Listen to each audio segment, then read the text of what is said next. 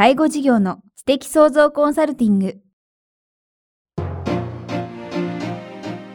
ポッドキャスト介護事業の知的創造コンサルティングでは、介護事業サービスを充実させるヒントはもちろん、介護事業特有のマーケティングや数字を具体的にするアカウンティングの知識を身につけていただける番組です。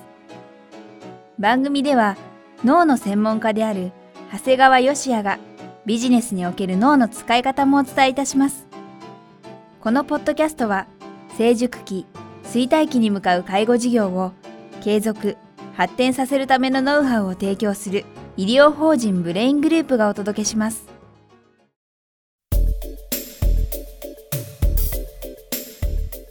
え皆さん、こんにちは。番組インタビュアーの早川洋平です。介護事業の知的創造コンサルティング。今日は第35回をお届けします。長谷川さんよろしくお願いします。よろしくお願いします。さあ、今日はどんなお話を教えていただけるんでしょうか？そうですね。今日はあの、介護保険ってどういうものなのかっていう、ちょっと根本に戻って、はい、あの、話をしたいと思うんですけど、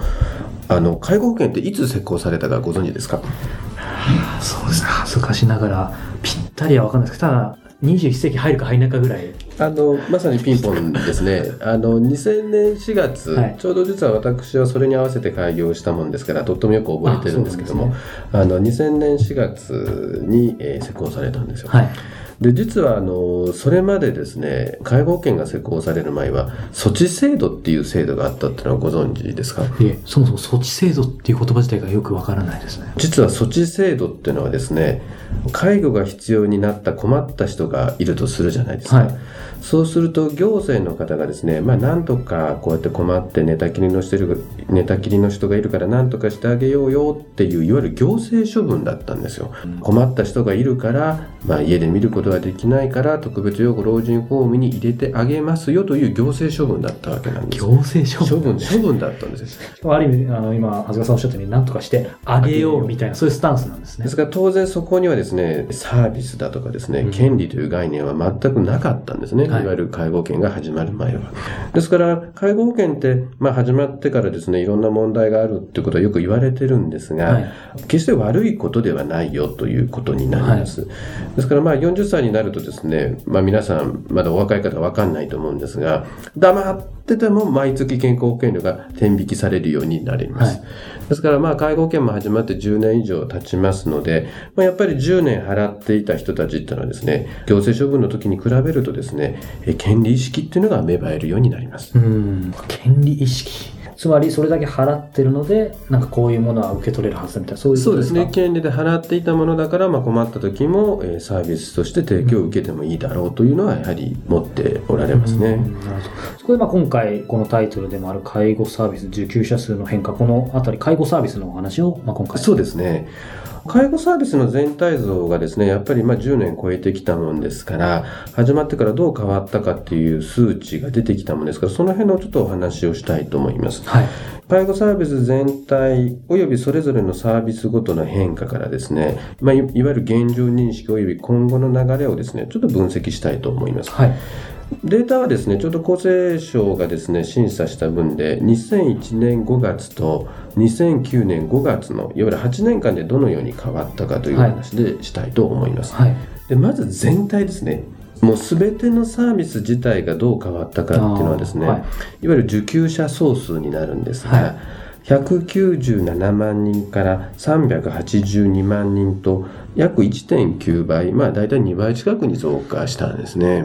2倍っていうと、まあさらっと聞くと、ふーんと思いがちですけど、倍に増えてるってことですよね。そうですね。やっぱりこれはですね、明らかに高齢化が進んでいるということと、はい、それこそですね、措置制度下であればですね、まあ、使っていなかった人たちもサービスを使うようになったということだと思います。私、それこそ当然2000年の時ってまだ学生とかだったので、全く正直ピンとこないところなんですけど、はい、実際その今までいろいろご覧になってきたその措置制度の時っていうのは、どちらかというとそういう、まあ、強制処分って言葉もあるぐらいですから、はい、堂々と受ける受けないとか、っていうことじゃないかもしれないですけど、ななんで今みたいな、もう介護サービスが受けて当たり前みたいな、そういう感じじゃなかったではなかったですね。やっぱり何かできるだけお上のお世話にはならないで済むというのがありましたから、やっぱりこの8年で相当、んあの変わったんだと思いますね。そういったこともあって、まあ、この2倍、はい。約2倍っていう数字が出てると。で、介護サービスっていうのはですね、実は居宅サービスと施設サービスと、あと地域密着サービスで分けられるってことはご存知ですか？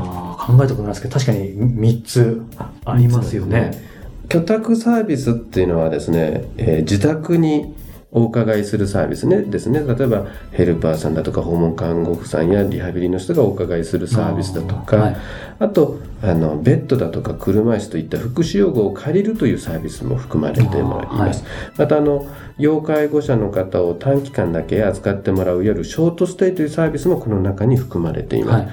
こういったこの居宅サービスの受給者数の数っていうのは133万から283万と約2.1倍となっているもんですから、はい。まあ大体そのサービス全体使っている人が増えている数と、まあ大体比例して、そうですね。えー増えているという形になります。施設サービスっていうのはどういったものなんですか？えっと、施設サービスっていうのはですね、いわゆる特別養護老人ホーム、まあ、はい特養特養っていうんですが、あと、老人保健施設、まあ、僕らは老健老健っていうんですが、あと、まあ、これ今、もうなくなるかどうかって、まあ、あの、政治課題になっている介護療養型医療施設っていうのがあるんですが、この3つが、あの、施設サービスに含まれます。どうですか？この施設に多くの体験者がいるって話は聞いたことはないあですかね。実はですね、私事で恐縮なんですけど、昨年祖母亡くなったんですけど、確かこの、最初やっぱりどれかがはい。特に圧倒的に待ってるのが多特いでよ養ですすね。ですね。で、そこがダメだったので、はいなんかその、老犬かなんかに行った記憶があります。あの、まさにその通りですね。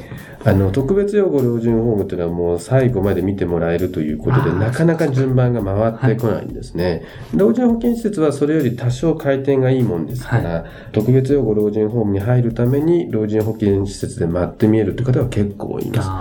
あですから、特別養護老人ホームというのは今でも大体2年から3年待つというのは当たり前の世界になってーますね。でそこでですねサービス受給者数の数を見てみますと、はい実は施設サービスはですね61万から83万とわずか1.4倍にしかなっていないんですね。これ意外だと思いますそうかさっきは 2. 点何倍だったのに、これはなぜなんですかね。これは要するにあの国の施策としてこれは作られるもんですから、はいもう現実に要するにもうこの国はお金がないもんですから、特別養護老人ホームや老人保健施設っていうのを新たに作るという、もういわゆるお金がないっていう現実なんですね。なるほどそういうことだったんですね、はい。で、実はそれを埋めてるものがですね、いわゆるこう、地域密着サービスと言われているはいグループホームや有料老人ホームになるんですね。ああなるほどでちなみにグループホームは0.9万人から13万と約15.8倍。すごいですね有料老人ホームは1万人から12万人と約12.9倍とものすごい勢いで増えているんですね。この部分がさっきのお話のその、えー、と老人ホームとかではい入れない人の部分をカバーしてる、そうですね。要するに、まあ、民間がですね、民間資本で建物を作って、サービス提供して埋めているというところになりますね。そこの部分を当然担う民間の部分が、まあ、今回この番組のコンセプトになる、まあ、その介護事業者さんそうなんですねそのものだと思うんですけども、あの今回この番組としてそして今長谷川さんにですね、えーこの数字を改めて見ていただいたんですけども、知的創造コンサルティングとしては、この数字をまあどう捉えるべきなのかというかですね改めてそのあたりも伺いたいなと。そうですね。あの、特に僕はあの、介護事業所の方々にはですね、まあ今ベストセラーになっていますね、デフレの正体って本を必ず目を通していただきたいなと思っているんですね。これは予想じゃないんですね。これはもう人口動態を論じてるだけの本ですので、これは事実になるんですね。で、結局この国はですね、1950年生まれの段階の世代、はい。その人たちがですね、要するに若いうちは消費をし、経済活動を支えっていう人たちが見てですね、あの、この国を動かしてきたんですね。だから変な話、1980年代から1990年代にバブルが起きたのはなぜかっていうとですね、その世代の方が要するに30歳だ、40歳だっただったということなんですね。ということは介護保険が始まった頃は彼らは50代であり、この10年で60歳になってきて、そろそろ介護が必要な人が出てきたと。はい。ということは、あと20年間はですね、まだまだその大量の人口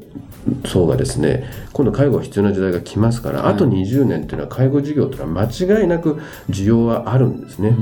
ただ気をつけなければいけないのは、じゃあ20年経った時は、その段階の世代もさすがに80になって死んできますから、で、その後はもう人口も少ないわけですから、そうか。そういうことなんですね。だから20年は間違いなく介護事業は問題なくやっていけるんですが、2030年ぐらい以降は間違いなくこれも全人口、高齢化だけじゃなくてですね、若い人も含めてはい少なくなっていくんだということをぜひ知ってていただきたいんです。そうするとこの10年、20年間で我々介護事業者が何をやるべきかということが明確に見えてくるんじゃないかと思います。やっぱ外から見てると、もう介護、高齢化どんどん進んで、はい介護事業はどんどんもうそういうニーズ増えて、もう限界知らずだみたいなイメージありますけど、ずっとそういうわけではないっていうことを。まあ、どんだけ伸びても20年、下手すれば15年ぐらい経った時にはですね、もう衰退に入っていくんではないかと思いますね。ということをまず忘れないようにということですね。そうですね。え介護事業の知的創造コンサルティング、今日は第35回をお届けしてきました。長谷川さんありがとうございました。ありがとうございました。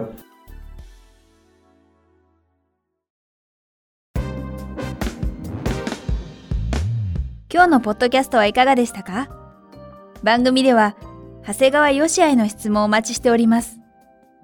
質問は株式会社在宅のウェブサイトにあるお問い合わせフォームからお申し込みください。サイト URL は http コロンスラッシュスラッシュ brain-gr.com スラッシュ zaitac http コロンスラッシュスラッシュブレイン -gr.com スラッシュ在宅です。それではまたお耳にかかりましょう。ごきげんよう。さようなら。